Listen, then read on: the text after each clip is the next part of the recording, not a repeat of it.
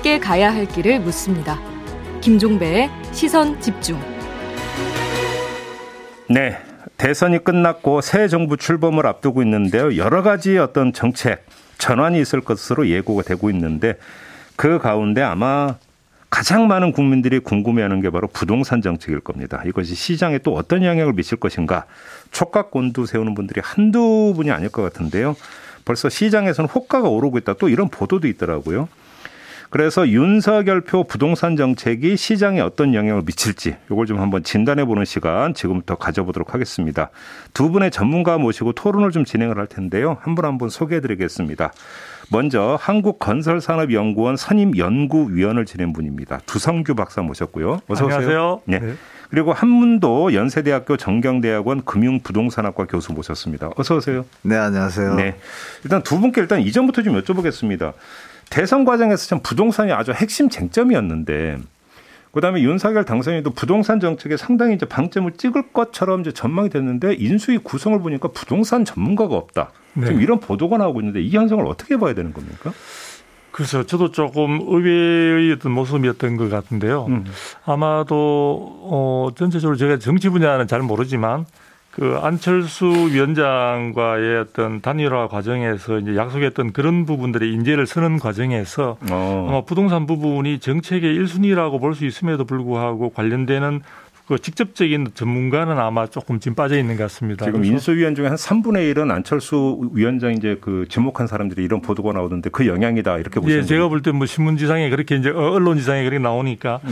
그래서 아마도 그런 부분들에 대한 이제 아마 정책을 만드는 과정에서는 그 인수위원회도 이제 그 부분 전문성을 가진 그 전문위원들을 또 선, 이제 선정하지 않습니까? 인수위원 말고 또 전문위원. 예, 예, 인수위 전문위원. 음. 그 그쪽 그리고 일각에서는 특별위원회를 만들 수도 있다는 이야기들이 나왔지만 지금 시간상으로는 제가 볼 때는 구성 조직이 쉽지 않을 음, 것으로 음, 보이기 때문에 음, 음, 아마 전문위원 그리고 대변인의 언급에서도 보면 김원혜 대변인이 이제 전문위원들을 갖다가 각 어떤 그 인수위원들한테 배치함으로써 그런 음. 부분들을 보완하겠다고 하니까 그 부분을 통해서 아마 음. 조금 이야기가 되고 있는 것 같습니다. 전문위원으로 커버할 가능성이 있다. 네네. 한문도 교수님 어떻게 좀 진단하세요?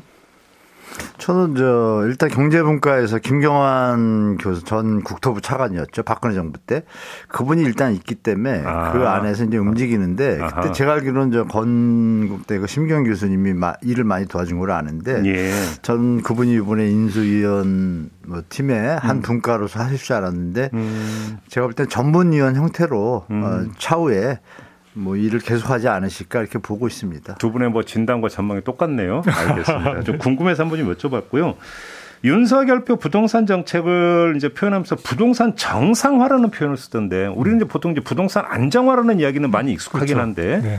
부동산 정상화라는 그 용어는 사실 그렇게 익숙하지는 않거든요. 네. 이걸 어떻게 이해를 해야 되는 걸까요? 지금 이제 사실은 문재인 정부에서는 대부분 초기 단계에서부터 투기 세력을 억제한다는 이유로 사실은 굉장히 이제 규제를 강화하는 그런 모습을 보여줘 왔는데요. 음. 그게 궁극적인 목표 자체가 대부분 가격 안정이었습니다. 네네. 네, 아무래도 네. 가격 그렇죠. 안정 쪽에 집중이 된 그런 측면들이 있는데 그 나중에 이제 후반기에 와서 공급 부분에 대한 부족이 상당히 심각한 문제들을 야기하고 있구나라는 이야기들이 나오고 그에 대한 분석이 따르면서 이제 결국은 어 작년 2020년이죠. 그러니까 이제 이사 대책 등을 통해서 아 작년이군요. 2021년이네요. 이사 대책 등을 통해서 굉장히 이제 공급적으로 많이 음. 이제 포인트를 두고 있는데요. 여기서 말하는 이제 부동산 정상화라는 것은 투기 세력 억제를 위한 어떤 규제 중심의 어떤 정책에서 어, 실질적으로 민간의 어떤 자율적인 그리고 시장 경제 원리에 바탕을 둔 그런 음. 시장을 통해서 자율 아, 자율 조정의 어떤 그런 기능들이 좀 활성화되는 음. 그런 부동산 시장을 염두에 두고 있는 것이 아닌가. 그런 의미다. 예, 그런 의미로 받아들여야 될 것 같습니다. 한문호 교수님 어떻게 해서 그러세요? 저는 일단 정권 교체라는 어떤 명분이 전제였기 때문에 음. 안정화라는 거를 넣는 것보다는 음. 그 다세 임대차 3법의 부작용으로 인한 그걸 부각시키고 예. 그다음에 이제 세제로 인한 부담에 대한 것을 부각시켜서 음흠. 사실상 뭐 세제가 9억 이하 주택에는 크게 부담이 없었지만 그걸 이제 이슈화하는데 성공하는 쪽으로 간 걸 보면 음. 그래서 정상화라는 표현을 쓴 것 같습니다. 아. 개념을 그러니까 안정화라는 표현이 사실 대통령 후보로서 적당, 적당하다고 저는 보는데 왜냐하면 음. 가격이 너무 높기 때문에요. 아하, 예. 굳이 정상화를 쓰면서 두 가지를 다 포용하는 형태를 취했죠. 음흠. 안정화도 정상화다라고 표현할 수 있지 않습니까? 네, 그러니까 그렇죠. 그런 표현도 미리 대비하는 차원에서 정상화라는 표현을 썼고 말씀드린 대로 정권 교체 부동산 정책에 이제 불만 있는 그 유권자들을 음. 흡수하기 위해서 이런 표현을 쓴 것 같고 핵심은 공급 확대 정책은 기본입니다. 네. 기본이기 때문에 여기에 맞춰서 음. 이재명 후보처럼 조성원가 연동제를 해서 뭐 예정 분양가를 더 저렴하게 해서 음. 집값을 떨어뜨리겠다는 음. 강력한 의지는 표명을 안 했지만 예. 공급에 대한 기조는 유지를 하되 말씀드린 대로 조금 문재인 정부에서 불만을 가졌던 부분들 있지 않습니까? 뭐 과격한 음. 공시 가격 인상 이런 부분 이런 부분들을 소화하고 소화하고 또 재개발 재건축도 또 이제 민원이 좀 많다 보니까 그런 부분들 이제 완화하는 차원인데 그런 부분에서 일기 신도시도 마찬가지고요. 음. 그래서 사실 이 내용들이 정상화가 말은 정상화인데요. 재건축 재개발이나 일기 리모델링 신도시 이유는 거치할 품이 좀 많이 있습니다. 그래서 꼭 강론을 한번 좀 차후에 또 논의할 내용이지만 네. 일단 그런 패턴으로 진행된 것 같습니다. 알겠습니다. 한번 조건 좀 이따 짚어보더라고요. 총론이 어찌 본다면 지금 이 방송을 듣고 계신 우리 애청자 여러분들 가장 궁금해하실 게 이거일 것 같은데 음. 총론 삼아서 그냥 질문을 이렇게 드려볼게요. 자, 윤석열법 부동산 정책이 본격 시행에 들어가면 부동산 가격이 어떻게 되는 거냐. 음. 사실은 가장 궁금한 게 이거잖아요. 네. 뭐 이거저거 따지지 말고 한문도 교수님 어, 아, 제가 먼저 어떻게 전망하십니까? 제가 이제 우리 윤석열 당선인의 이제 공약집을 꼼꼼히 좀 살펴봤습니다. 네. 살펴보면은 뭐 우리가 확실히 알 수 있는 건 세제 일단 완화 쪽이지 않습니까? 네. 세제 완화하고 대출 규제. 네. 공급 확대는 똑같고요. 네. 음, 대출 규제하고 이제 재건축 재개발 완화, 그렇죠. 일기 리모델링 네 개인데 크게 보이는 게 다 내용들이 재건축 재개발부터 말씀드리면 호재라고 이제 시장에서 말씀하시는데 신속통합기 오세훈 시장이 11월에 발표한 내용하고 차이가 별로 없습니다. 어. 그리고 용적률 완화 부분은 이제 역세권의 일부 재건축 대상에만 대해서 선별적으로 하겠다고 못을 박아놨기 때문에 예. 전단지에 해당이 없습니다 사실상. 어. 그래서 실제로 거래량에서 안 나타나고 있습니다. 재건축 단지는 조용합니다. 어. 그리고 말씀드린 세제 완화는 보유자들에 대한 어떤 혜택이기 때문에 음. 이 혜택의 내용을 보면은 종부세 뭐 완화 이런 부분이 있는데 다주택자하고 법인하고 일시적 이주택자 조정적 대상자들이 주택 그 세부담이 많아졌는데 세부담 상한선을 300에서 200%로 완화한다예요. 없애겠다는 게 아니라 음. 그리고 대출 규제도 보면은 대출 완화도 LTV DTI를 생애 최초는 80%까지 음흠. 무주택자는 70%인데 DSR에 대해서 전혀 언급을 안 했습니다 공약집에서 음흠. 그 얘기는 뭐냐면은 립 서비스인 거죠. DSR을 움직일 수 없는 지금 시장 환경이잖아요. 금융 부채나 이런 상황들이. 네. 그런 내용들을 꼼꼼히 하나하나 들어가다 보면 어, 다주택자나 보유자 입장에서 세부담 완화나 이런 부분 그리고 재건축 재개발에서 신속 통합 기획을 통한 어떤 기간의 단축은 있는데 10년짜리 사업이 7년으로 된다고 해서 갑자기 사업성이 좋아지는 건 아니거든요. 용적률이 핵심인데 음. 용적률에 대해서 완전히 풀어주겠다는 말을 전혀 안 했기 때문에 음. 알맹이가 빠진 거죠 결론은. 그러면 그래서 시장이 지금 예전 같으면 이 정도 상황이면 재건축 시장이 불이 나야 되거든요. 어, 예. 네, 근데 거래가 없습니다. 3월달에 빵입니다. 뭐 압구정할 것 없이 다뭐 0입니다. 그래서 제가 너무 신기해서 네. 현장에서 매물이 없나 봤더니 걷어들이는 뉴스는 나오지만 현장에는 매물이 지금 있습니다. 아. 이런 현장에서 볼 때 제가 볼 땐 시장에서 아 지금 가격이 너무 고점이다.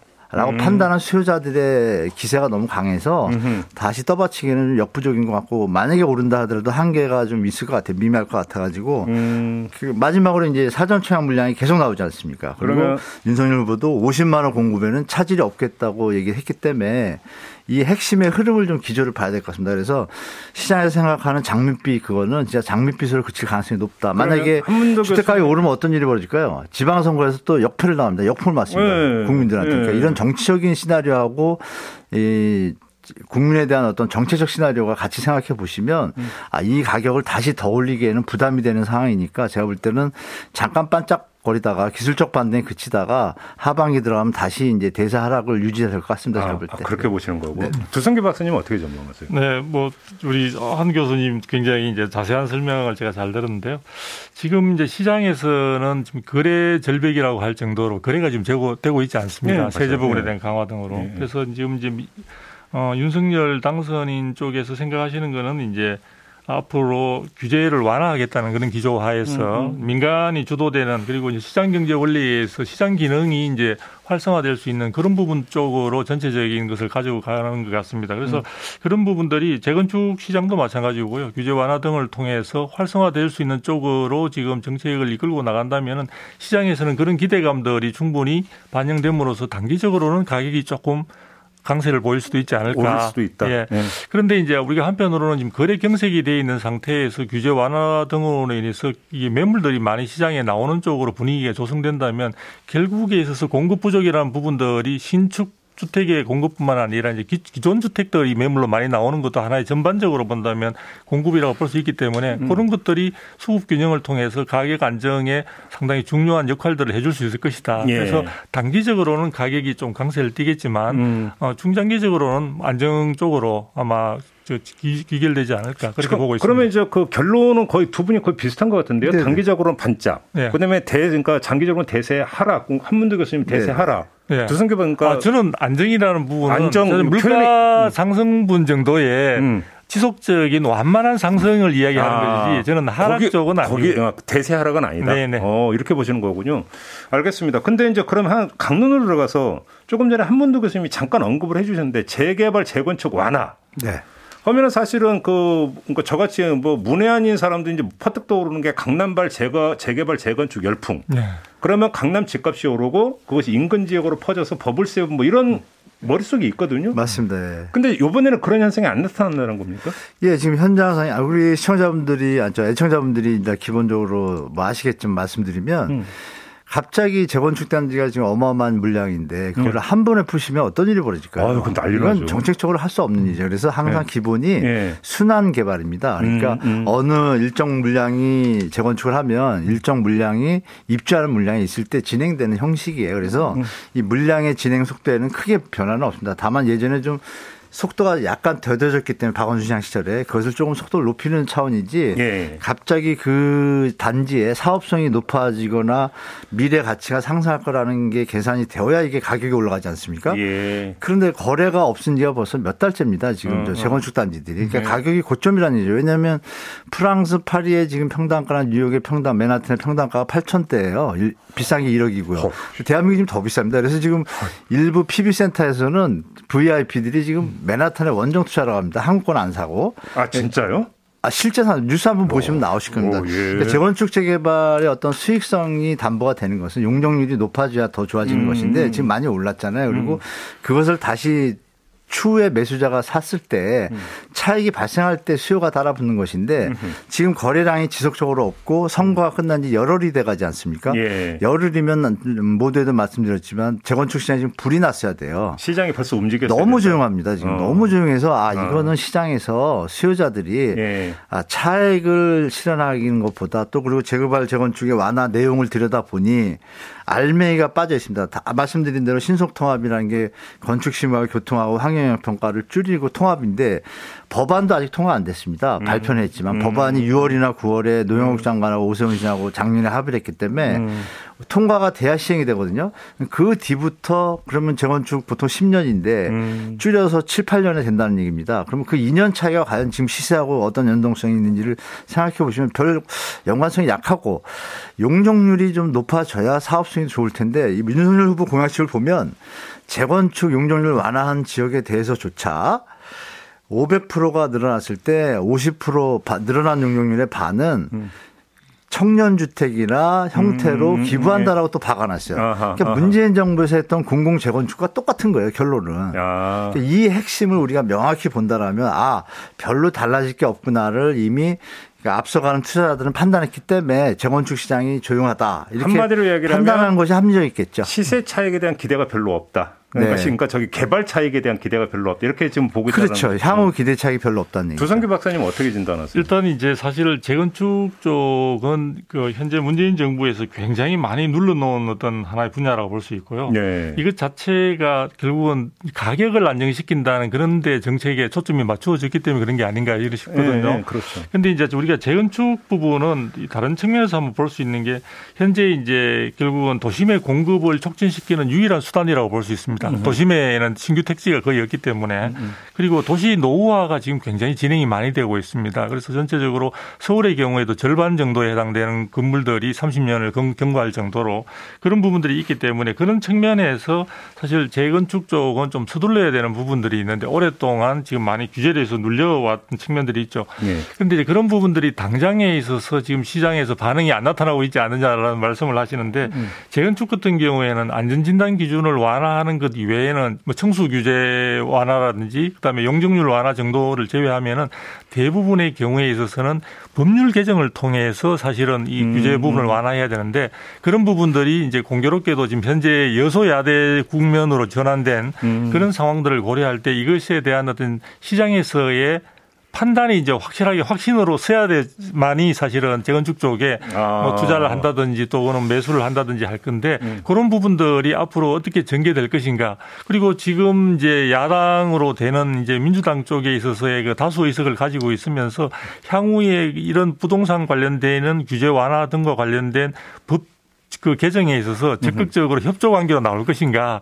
지방선거 요인까지 고려한다면 바로 법 개정에 들어갈까지는 않은데요. 그렇죠. 그래서. 그런 부분들은 음. 아마 지금 새로운 윤석열 정부가 이제 출범하게 된다면은 뭐 가장 먼저 하게 되는 게 아마 100일 이내에 우선적으로 이제 처리해야 되거나 추진해야 될 정책들을 음. 마련하는 것으로 알고 있습니다. 그래서 예. 그런 부분 속에서 아마 여러 가지 많은 지금 과제들이 있는데 그런 부분들은 시간을 두고 순서를 정하고 음. 우선순위를 정해서 아마 추진될 것으로 그렇게 전망이 되고 있습니다. 하나 더 지금 세제 완화 있잖아요. 재산세고 종부세를 통합하고 양도세를 좀그 부분적으로 완화해 준다라고 하면 이제 결국은 어떤 기존 주택이 이제 매물이 늘지 않겠느냐. 그러면 어떤 이것이 이제 어떤 공급 자연스럽게 공급 확대로 연결되는 거 아니냐. 이 논리가 이제 윤석열 후보 당시 논리였던 걸로 제가 기억을 하는데 이것이 일정하게 정말로 시장에 약효가 있을 것인가가 궁금한데 두승기 박사님 어떻게 보세요? 저는 충분한 효과가 있을 것으로 이제 보여집니다. 일단 중요한 것은 이 부분에서 지금 현재 여러 가지 연구원에서 최근 나온 자료에 의하면 우리가 OECD 회원국들 중심으로 보더라도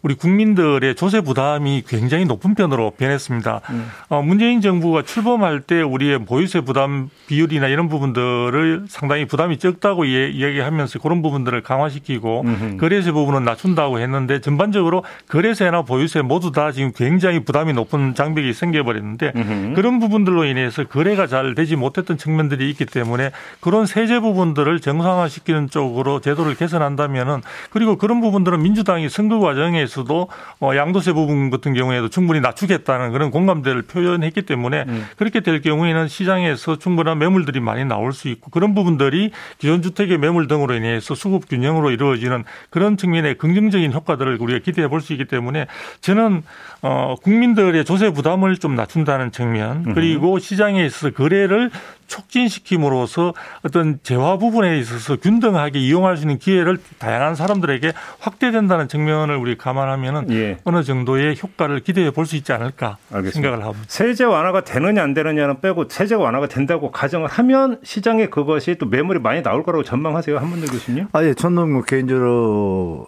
애초부터 예. 어.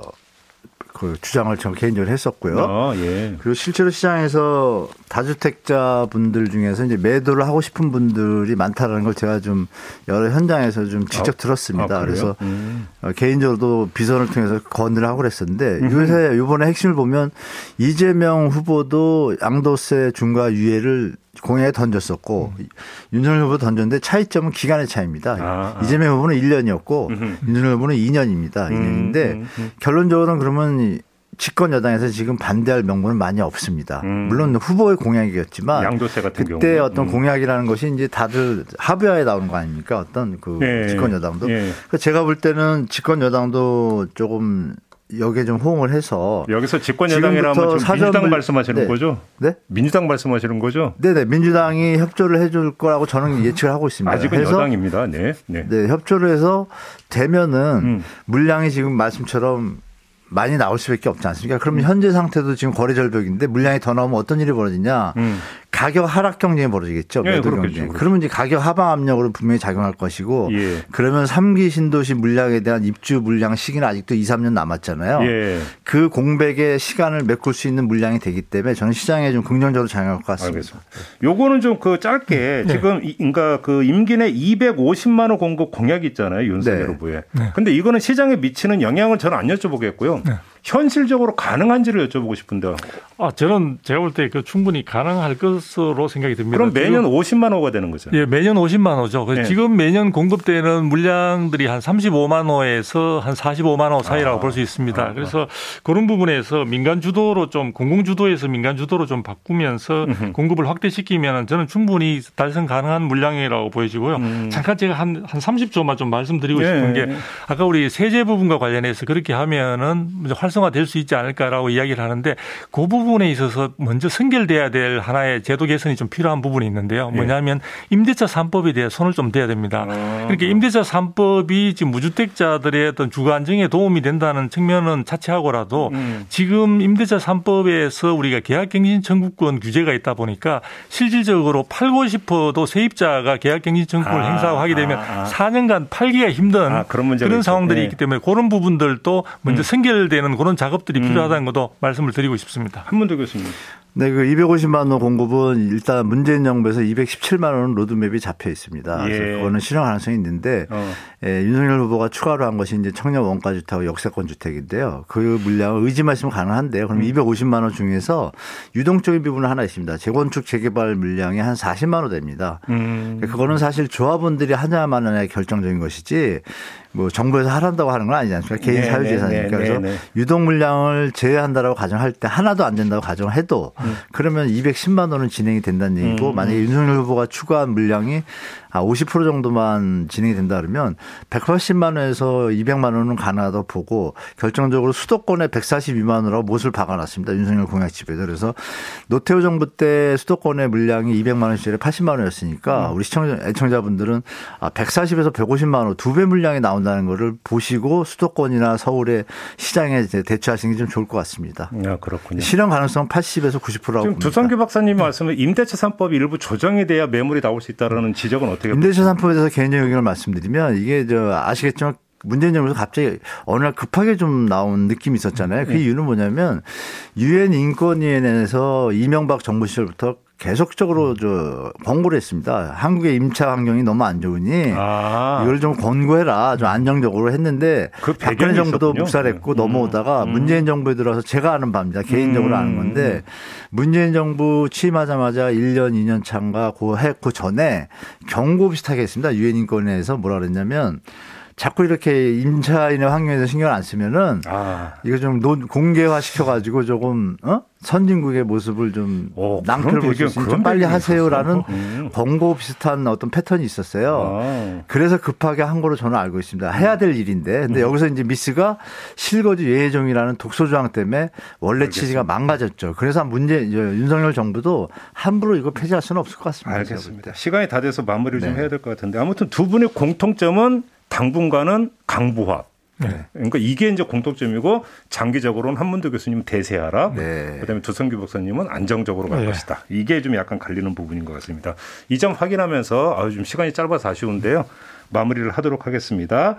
한문도 연세대학교 정경대학원 금융부동산학과 교수 그리고 한국건설산업연구원 선임 연구위원을 지낸 두성규 박사 두 분과 함께했습니다. 고맙습니다. 감사합니다. 맞습니다. 네, 시선 집중 2부 마무리하고 8시 3부로 이어가겠습니다. 코로나 상황 좀 총 점검해 보는 시간 준비하고 있으니까요. 잠시만 기다려 주세요.